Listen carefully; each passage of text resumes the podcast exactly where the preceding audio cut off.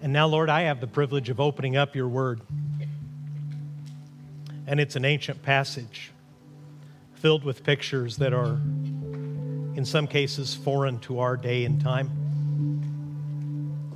So help us hear the idea in the passage, that we may do what it says and be benefited, be blessed by the life and the joy that it promises. Thank you, Lord, for the patience of this congregation and its generosity and their continued kindness, Lord, within the family and outside of it. Thank you that in these tough days, I've seen more love, more courage, more service than at any other time since I've known this church. I thank you. You're the author of that. You've done that.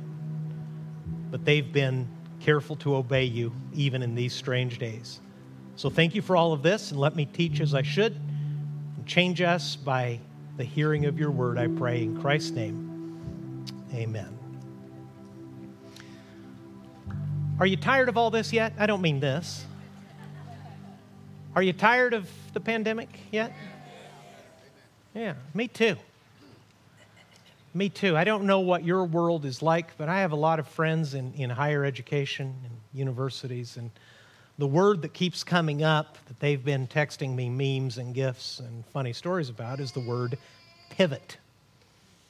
Are your offices, your organizations using the word pivot a lot? Or is that just educators being geeky? What pivot means is change everything in a moment. Just turn on a dime and change everything. We've changed and we've pivoted as a church.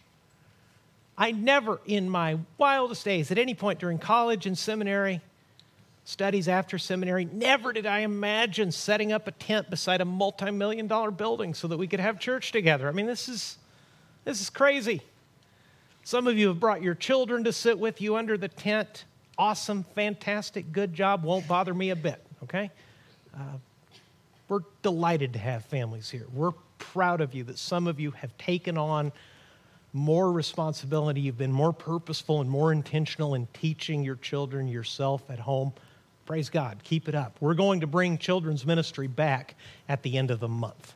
If you don't have my church-wide email, uh, please go to the website and subscribe, or send us an email and ask us, please, to add you to the list.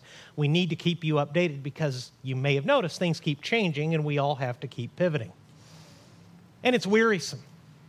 Things that you could count on are now rather uncertain. I mean, I'm, I wasn't joking. I practiced taking communion before church because I wasn't sure in my awkwardness that I'd be able to open the cup, and I was half afraid of throwing it halfway across the platform here. And that would not have been a good moment. And I'm telling you all this because if you grow weary now, and you give up on the truths that you've known, those of you who are believers, the truths that you have known all your lives, if you quit now, it will all be wasted. That's the brutal thing about this life. Your final chapter sometimes is all that people can remember. You can write a final chapter that can wipe out your narrative previously up to that point. I had that experience this week, as I'm going to share with you later in the sermon, where people I know and love and admired gave up, were caught in grievous sin, had double, a whole double secret life exposed, and in a moment their families were ruined, the people they had influenced all their lives were shattered and confused because they couldn't imagine that it could all be true.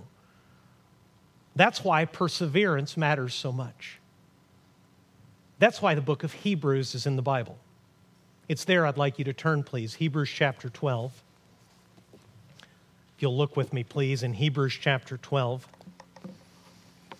The book of Hebrews has that strange name because it was written to Jewish Christians.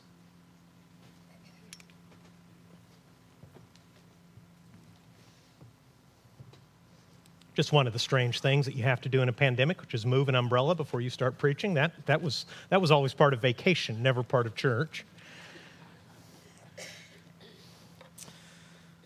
The book of Hebrews was written to Jewish Christians, perhaps in the second century.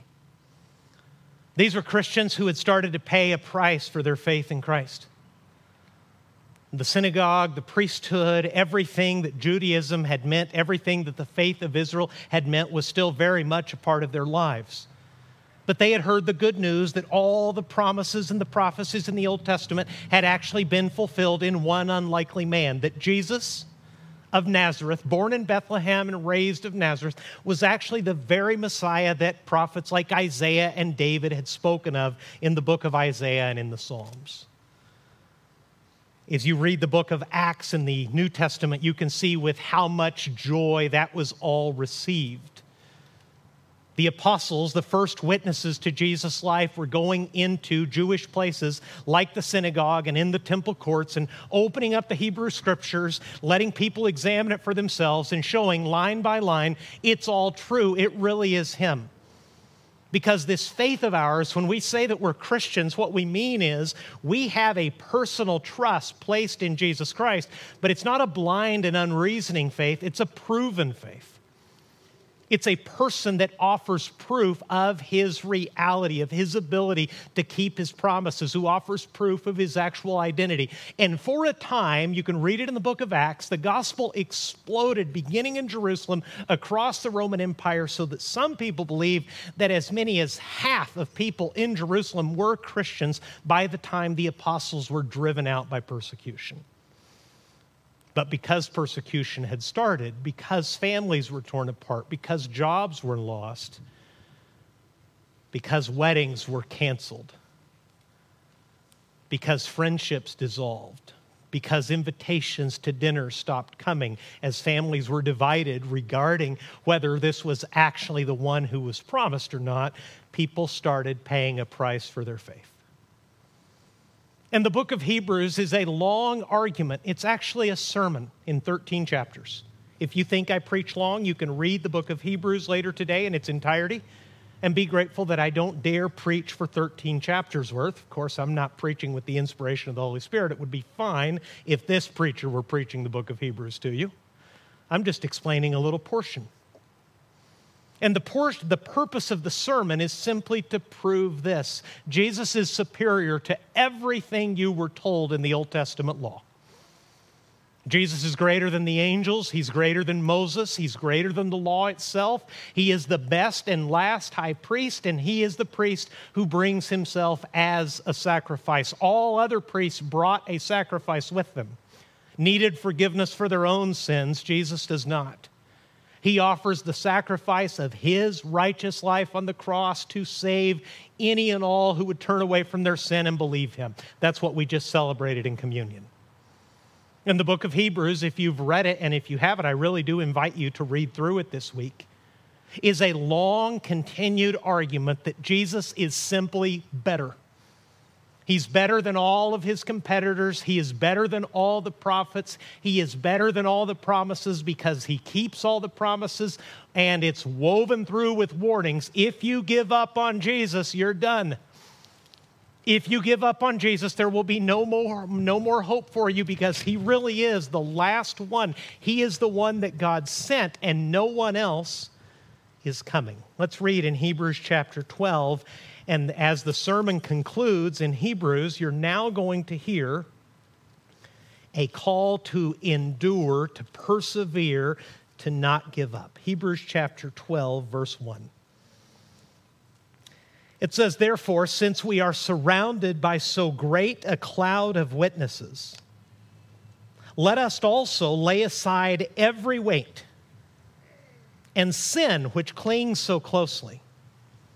And let us run with," what's the word? Endurance. "Let us run with endurance the race that is set before us, looking to Jesus, the founder and perfecter of our faith, who for the joy that was set before him endured the cross, despising the shame, and is seated at the right hand of the throne of God. Consider him," Jesus, "consider him who endured from sinners such hostility against himself, so that you may not grow weary or faint-hearted." That is the danger.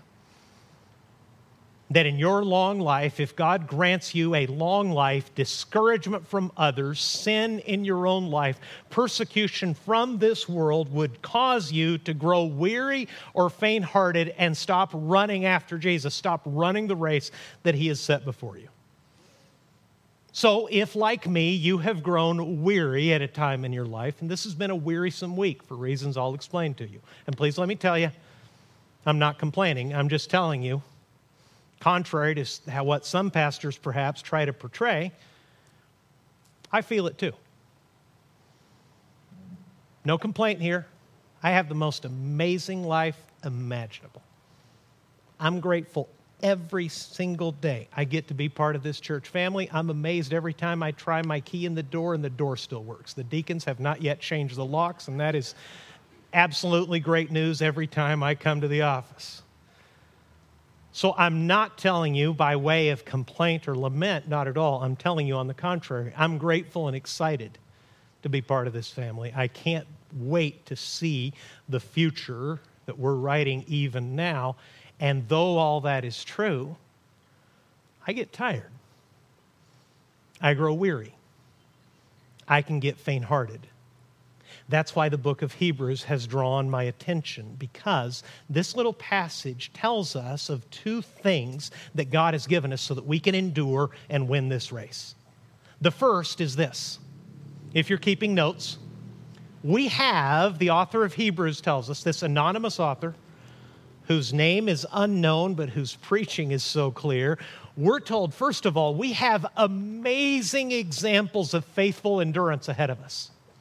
We can look back at people who have followed after God, and we can be reminded and encouraged by their example. That's what Hebrews chapter eleven is about. Hebrews chapter eleven has kind of a nickname that Bible students have given it for years. You know, the editors of your Bible may have placed it over chapter Hebrews chapter eleven. What is that normally called? I know it's supposed to be a monologue and preaching, but come on, we're outdoors in a tent. Let's uh, we can be a little less uh, we can be a little less formal. The Hall of Fame of the Faith. If you look in Hebrews chapter eleven, beginning with some of the first people God made, continuing through men like Abraham and Moses, you are told what ordinary people who heard a promise from God were able to do and how they finished well. At the end of the chapter, a tremendous number of anonymous people who suffered dearly for their faith in God are mentioned without even their names, only their exploits, only their deeds. And the point of Hebrews eleven is to remind you of how many people finished well and to tell you what to do with their example. Look again in verse one. It says, therefore, since we are surrounded by so great a cloud of witnesses, let us also, that word also is very important. In other words, we have a cloud of witnesses. We have a great number of witnesses ahead of us. We must do what they did. Let us also lay aside every weight and sin which clings so closely, and let us run with endurance the race that is set before us. Let's take this famous verse one phrase at a time. This great cloud of witnesses, what does that mean? What's a cloud of witnesses look like anyway? When I was a kid, when this verse was explained to me by Bible teachers, they said, you can imagine yourself as a runner in the Christian race that God has set before you. God has put a race ahead of you. He has a purpose for your life. You're running ahead in the race that he has set for you, and you can imagine that these witnesses have already finished their race. They've gone up into the bleachers of a great stadium of heaven, and they're watching you run and cheering you on. Did anybody else ever hear that explanation? No. Okay, three of you did. Thank you for your cooperation, folks. That may be true. The way this Greek language is, the way the Greek language is written, is used here in Hebrews chapter eleven, that may be part of his meaning. That you have people looking down on you, watching you run, and encouraging you and cheering you on. I'm not entirely sure about that because it's not clear for me what those in glory are allowed to see on earth. What I'm quite sure about is this. These are witnesses, perhaps, of our own race. But what is absolutely certain is these are people who suffered more than we have ever imagined, who have finished their race, and their witness to us is this: you can finish too. You can endure. Yes, you can do it. Yes, you can run with patience. Yes, you can achieve God's purpose. No, you don't have to give up. You have to keep running as I did. And we're told specifically, since we have these witnesses ahead of us, serving as examples for us, and perhaps looking down on us, we are to do two things. Let's study the Bible together. If you'll look in verse one, I printed it there in your bulletin. You can underline if you like. Look in verse one. What is the commandment? There's an imperative for those of you who like grammar. In other words, in this sentence, since we are surrounded by so great a cloud of witnesses, let us also lay aside every weight and sin which clings so closely. What's the first instruction? What's the first commandment? What's the first imperative in that sentence? Let us also lay aside. If you're going to run a long race, there are things that you have to lay aside. And there's two things of two different categories. Let us also, in other words, as they did, let us lay aside every weight, that's one thing, and sin which clings so closely, that's the second thing. And having done that, let us run with endurance the race that is set before us. What are we being told here? We have amazing examples of faithful endurance, so the preacher in Hebrews says, run light, Christian. Don't weigh yourself down. Lay aside every weight and lay aside also sin which clings so closely. What's the point of all this? Please hear this. Every Christian can finish well, but not every Christian does. If you have placed your faith in Christ, if Jesus is your Savior, you can finish well. If you had health and life enough to come to this parking lot, to watch a man preach in the sun and awkwardly work his way through communion and control blowing papers and all of the distractions that you've put up with. If you weren't able to come, but you're capable enough to watch online, if you're still drawing breath and you have trusted Christ, that means that you still have life, you still have purpose, and you can finish well because every Christian can. God has given you examples, historic testimonies of people enduring more than you have already who finished well to tell you that you can too, but not everybody does. This week has been burdensome because on three different occasions, some local and some national, Christians I love and one in particular that I came to respect and to think of as a mentor, whether he ever thought he was that much of an influence in my life. I heard three different stories of Christians not finishing well this week. One of whom ruined his whole life. And now it's sent shockwaves through that part of the country where his sin and his double life was exposed. Every single Christian can finish well. You can finish well. No matter what has happened to this point, you can cling to Christ. You can keep running with endurance. You can keep looking to Jesus. You can finish well, but you might not. And every single one of you who is still in this race, in this life, should consider with humility that your race isn't over. And that you could stagger and stumble and bring disrepute to Christ and bring discouragement to others before you're done. And the plea is to not do that, to lay aside every weight. What is that? Those are things that are not sinful but will keep you from finishing well. Uh, recently, I met an ultra runner. Do you know what an ultra runner is? An ultra runner is a person who decides to run some a distance that is longer than a marathon, if you can imagine that.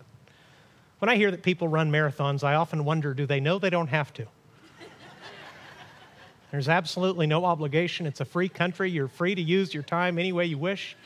And yet some people choose to run for hours. Some people choose to run all night. And in just making a brief, friendly acquaintance with this ultra runner, but watching what this person did online to train, I was amazed to discover not only do they run dozens of miles, they run often with a weight vest. They have this high-tech little weight vest that they strap on that looks almost like a thick shirt. It's so well made and fits so tightly. I thought, as if it wasn't bad enough to run twenty-five or thirty miles, to put weight on your shoulders beside. Why do they do that? The point is really simple. If you're continually running with extra weight on your body on race day, you take that off and you feel like you have wings. Here's the point, folks. The life you have from Christ right now, this isn't training. This is it. This is your time to run. This is the time to get rid of the things that are distracting to you, that may not necessarily be evil, that may not be sinful, but may be enormously distracting to you and keeping you from God's purpose. I brought an example with me to help you understand what I'm talking about. I didn't mean to, but I started using my phone today to keep my pages down. You've seen the dance of the pages up here. Since I've been up here, since we started the morning services, I've received eight notifications. I forgot in the first service to turn the notifications off. So as I'm preaching and trying with all of these distractions, because you got people drag racing on Warner and the police helicopter flying over and a recreational pilot over here, um, over here to the south, uh, having a good time. My phone kept vibrating and vibrating and vibrating and making the point for me. In the middle of all this, I have all these distractions. Have you found at any point that this has been a distraction and a discouragement to your life? That's just one thing. I'm not picking on smartphones. As you can see, I have one. In fact, people have been trying to reach me throughout the morning. It's not sinful. You may not use it for an evil purpose. But it's one of a thousand things in twenty-first century life that may so absorb your attention, may so consume your time and distract your energy that you don't have time, energy, and vision left for what Jesus actually wants. The sin which so easily entangles us, the sin which clings so closely, that is something you must definitely get rid of. That is, a sin is something that's going to derail or destroy God's purpose for your life. And sins come in all kinds of things. We're all tempted by different things, but the flesh and the devil don't care how you get derailed or how you get distracted, how God's purpose is destroyed, so long as it is. The heartbreaking thing this week was to be reminded that sin, flesh, and the devil, and we ourselves, when we get apart from God, we literally have our whole lives to ruin our testimony. Years ago, long number of years ago, a very famous award-winning war movie was made called Saving Private Ryan. It depicts fictitious events in the awful reality of D-Day. You meet a small group of soldiers on D-Day as they arrive on the beach. And if you haven't seen it and you're easily troubled by violence, don't bother. Because for about fifteen minutes, one of the most graphic depictions of modern warfare are put on the screen. After wave after wave after wave of American fighters show up on the beach. Many of them die on the troop carriers that were, that were bringing them. Many of them died on the water. Many of them died on the sand. Only a few actually made it past the beachhead and actually engaged the mission with which they were tasked. Why am I telling you this? Because the first time I saw this movie, and that's been a long time ago, but I'd been in ministry long enough, and having been raised in a missionary's family, it reminded me of a spiritual picture, because the Bible says that this life we're in is not only a race, we're also told that this life is war. And if you can be destroyed, if your ru- if your testimony can be ruined, if you can be distracted and derailed from following Christ before you even get started, that's a great victory for the enemy. Young people, some of you aren't even considering giving your whole life to Christ. you haven't really considered his claims and his glory on you. Please consider Christ. Consider that the best thing you can do with the short life he gives you here on earth is to serve him with your whole heart. But if he distracts you and persuades you and seduces you into anything other than God's purpose for you, you're lost to the cause before you even get started. If, on the other hand, like this older pastor I'm telling you about, if you can be brought down after more than fifty years of faithful ministry, that will send fear and confusion down through the ranks. And all the people who are younger than you, who look to you for an example, might be distracted and might be delayed from following Christ yourself. So please run carefully. See yourself in this long line of faithful Christians and set aside anything that will keep you from Christ. Now look in verse two. Here's the second thing that the Lord has provided. We run, the sermon says, looking to Jesus, the founder and perfecter of our faith. See, I took this week a little harder than I should have. When I got these three individual stories of Christians failing and foundering in their faith, because for a couple of days, I really fastened my eyes on them and their circumstances, and I forgot to look at Jesus. Terrible mistake. I know better. I stressed myself and my family out unnecessarily by forgetting, ironically, the very thing I was preparing to preach for you. Simply put, if you focus your attention as your ultimate example on any other person on earth, you're chronically at risk of being disappointed and disillusioned. As God is my witness, this week has been helpful in that regard. Because you're part of my spiritual family, because you've given me the blessing of being your pastor, I promise you, for the love of God and the love of the faith, never to disappoint you in the way that this week I've been disappointed. But if I do, because this elderly pastor, I'm sure, did not mean to discourage so many of us the way he inevitably did. If I do, remember, it's never been about me. It's always been about Jesus. I'm just the messenger. If I ever fail you and disappoint you in a disqualifying, demoralizing, sin-exalting, faith-destroying kind of way, remember that the whole point of the message, the whole point of God's word to us is to exalt Christ, not preachers. We have examples, but the examples aren't the point. The examples are only trophies of how God can take ordinary people and bring them through great difficulty because they had their eyes fastened on Jesus, who is, it says, the founder and perfecter of our faith. That means that we, number two, we have Jesus. So as you run, keep looking to him. Be encouraged by examples where you can find them.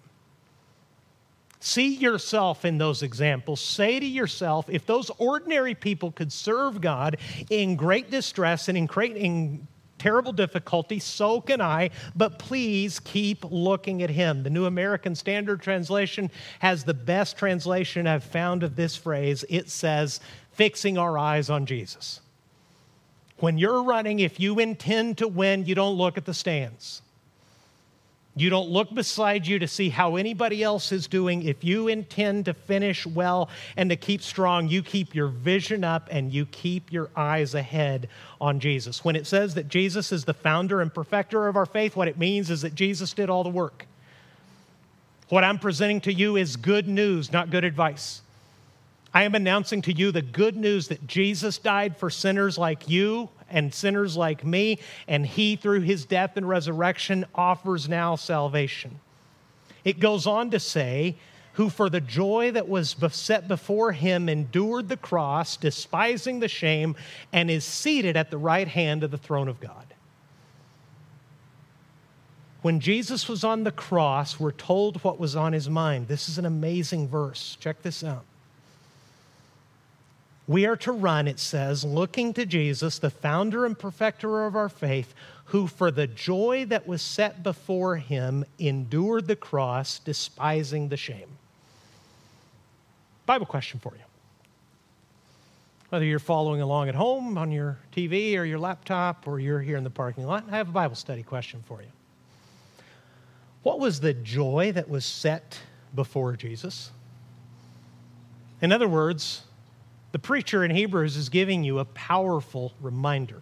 As Jesus died on a Roman cross, a death he didn't deserve, as Jesus died for you, as Jesus died for me, he was enduring that shame because a first century Roman crucifixion was designed not only to be excruciating, but to be shameful.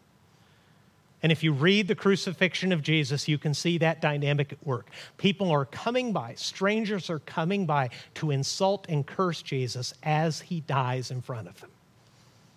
That was part of the power of the cross. It wasn't only the of the crucifixion. It wasn't only the physical torture. It was the absolute social shame of being stripped naked, beaten publicly, and then crucified, left on a cross-shaped piece of wood so that other people could watch you die in broad daylight. And Jesus, we're told in Hebrews twelve, is going through all that, and he despises that shame. In other words, it means nothing to him. He looks beyond it. He looks past it to the joy that was set before him. And my Bible study question is, what do you think that joy was? Who said it? Okay, somebody way out there in the park, in the playground who I can't even see said the right thing.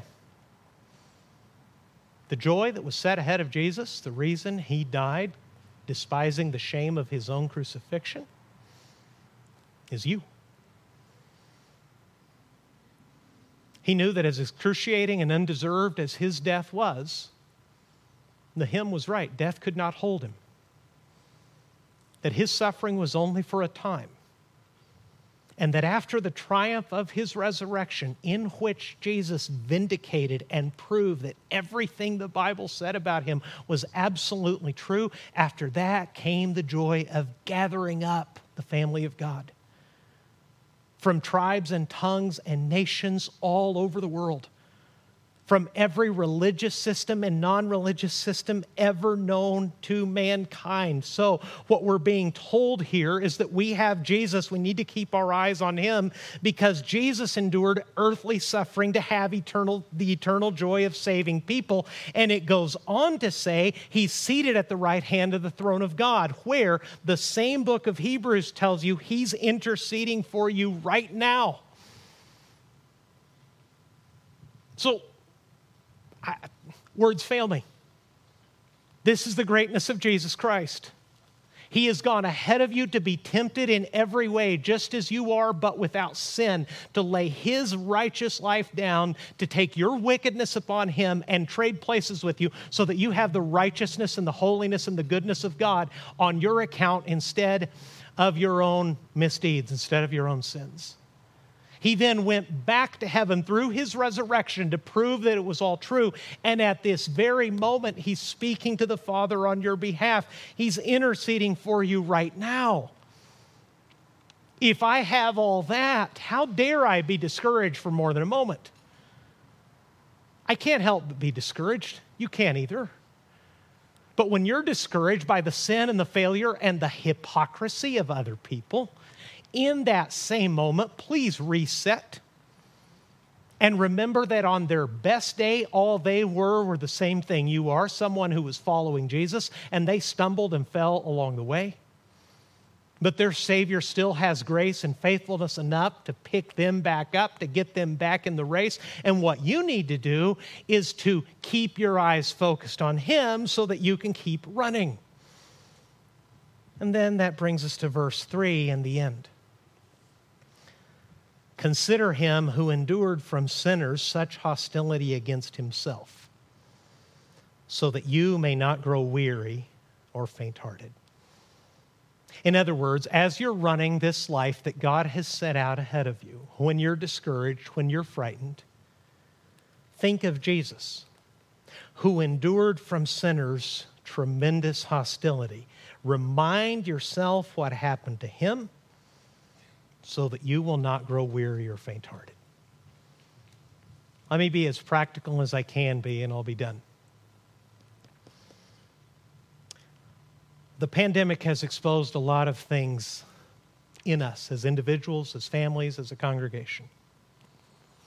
I'll always be, for the rest of my life, if I get hit by the proverbial bus tomorrow and only have a few hours left to think of what my life has meant, I will always and forever be impressed and grateful for the way this family of faith has kept its eyes on Jesus and stayed on course, stayed on mission, stayed on the, stayed on the path together. It's been the most amazing thing in my life. But if you've looked across the rest of America, you may have noticed that some Christians haven't always behaved very Christianly. Has anybody noticed that? We've seen some terribly unchristian behavior in the name of Christ recently. And I think it's because, as Christians, we're unaccustomed to suffering. For many of us, for the first time in our lives, our lives, through a choice that was not our own, whether it's schools or authorities or the reality of the pandemic, life just got really uncomfortable. And some Christians have spent a great amount of time crying about it and complaining about it, saying that it's not fair and that they're being persecuted. That's why verse three and verse four are so important. As you run this race, if it really gets hard, here's what you do. Consider him who endured from sinners such hostility against himself, so that you may not grow weary or faint-hearted. Then it says in verse four, which I've printed there on your outline, in your struggle against sin, you have not yet resisted to the point of shedding your blood. What's that mean? Garner paraphrase. You're going through a rough time, but they haven't killed you yet. That seem a little severe? Are you aware that in the twentieth century, more Christian blood was spilled in persecution than in all the previous centuries put together? That's true. You can look it up. The faith of Christianity, beginning with the crucifixion of Jesus, is that Christians hang on to Jesus because he's real, and because he's true, and because he keeps his promises. What has happened in America from our founding to this point is an absolute historical anomaly. We are the first nation and the first group of Christians anywhere who have, in, who have enjoyed such long-term protection, freedom, and prosperity in our faith. Now, because of the pandemic and the upheaval to our families and our economy and our educational system and everything in our lives got a lot harder, and I'm not minimizing it. What I am saying is this. This is the time to hold on to Jesus, not the time to complain that we have it hard. This is not the time to say, nobody's ever had it as bad as we have it. We are going through so many terrible things. No, no. We're getting a taste of what our brothers and sisters overseas and around the world, and candidly, just across the border in Mexico in certain regions like Oaxaca, have endured their whole lives. Don't give up. Get some perspective. The truth is that unrealistic expectations can be more devastating than the actual trials we're going through. What we need is what's happening here in verse four. The preacher is getting his arms around these discouraged people and saying, listen, I know you've got it tough, but they haven't killed you, have they? Does that sound like a good pep talk to you? Reminds me of a football coach I had in Mexico. Someday, from the safety of retirement, I will write a fun little book about what it was like to play American football in the late eighties in the country of Mexico, when many of the referees themselves had apparently never played the game. It was chaotic. The only thing that kept me going is I really had one great coach who had played at a high level, who in fact had played in the United States, where football, of course, is king. And one of the tricky things about playing football in Mexico is, especially back in those days, there was no film and they weren't too good about keeping records. And what that meant was that sixteen, seventeen, eighteen-year-old Bruce Garner sometimes played against men in their twenties who had played high school football for nine years, some of whom had children of their own. I'm not kidding. I was the center on our football team, so it was often a part of my experience to squat down over the ball, look across the line for the first time, and see a grown man with a full beard and a little silver in the beard looking back at me, promising to hurt me. So, depending on how good the other guy was, sometimes I'd go to the sidelines covered with a little bit of blood with some of my own tears mixed in and complain to my good coach. And he would always give me some version, quick, in Spanish, sometimes laced with words that nobody should say to a child that age. You're fine. You're going to do great. Get back in there. And because he believed that I could do it, I always returned to the field to at least try. That's what verses three and four are about.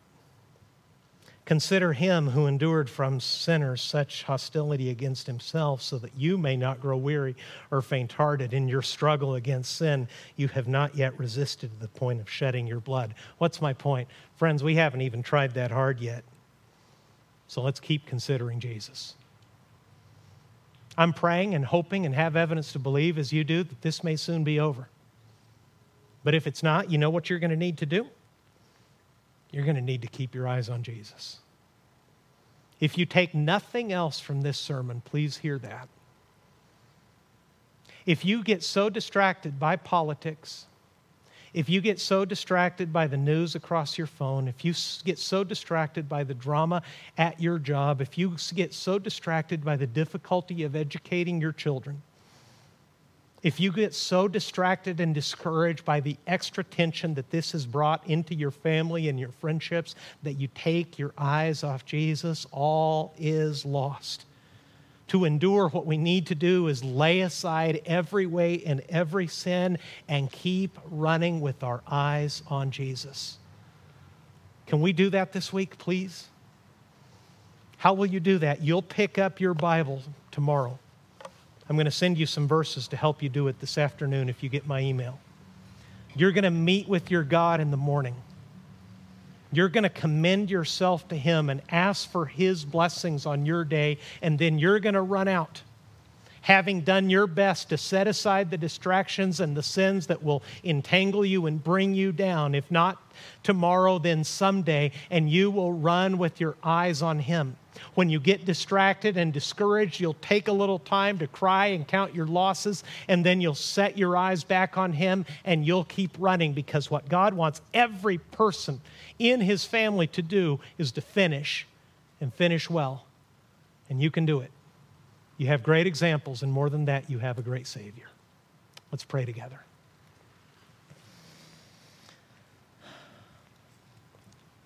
Father, thank you for your faithfulness. I pray for my brothers and sisters who have come to hear from you. I pray that they would have. Thank you, Lord, for those who have brought babies and children. Thank you that they've endured, seems like such a strong word, Lord, but they've been patient with distractions and these strange accommodations. It's the best we can do now. But I pray that in all of this, we would all hear from you, and we would refocus our attention on you. The news, social media, every other voice screams so loudly to us to keep our focus off of you. Help us focus our eyes on you and run faithfully and well. We ask in Jesus' name. And Crosspoint said, amen. Amen.